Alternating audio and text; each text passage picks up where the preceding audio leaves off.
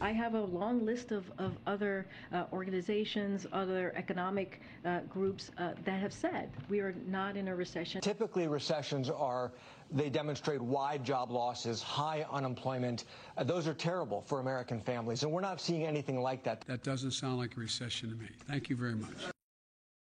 Thank you.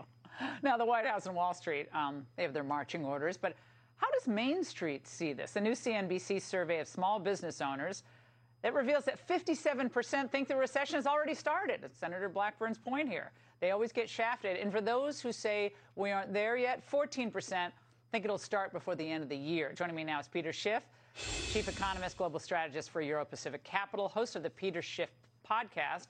All right, Peter. So now that it looks like this tax and spend bill is going to advance, uh, suddenly the economy is going to turn around. We're going to we'll be raining in solar panels. What, what's what's going to happen?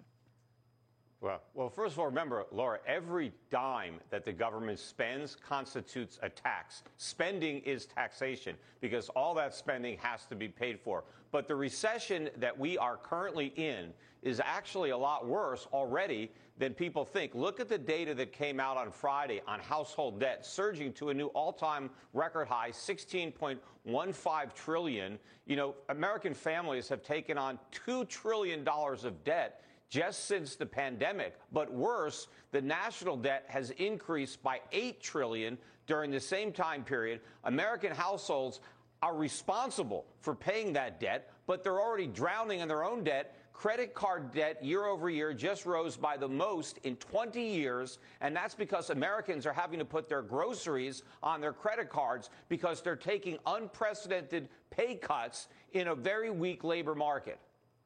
Well, we, we have Republicans, though, who went along with a lot of this so called infrastructure spending, uh, you know, earlier in the year. And uh, uh, they stood up and basically applauded. Oh, we're working in a bipartisan fashion with the Democrats. And at the time, I said, "Watch your wallet." And here comes the, you know, the Greeniac agenda right on the tail of it. it took a while, but they passed it.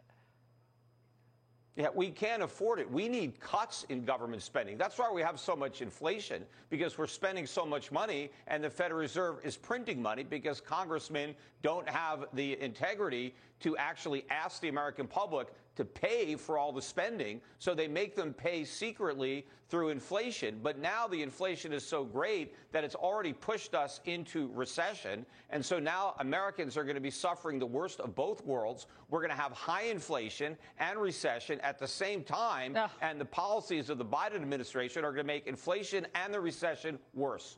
Yeah, and the employment market is uh, showing signs of cooling. They were holding that up as that's the great pillar holding this whole thing up. Peter, thank you.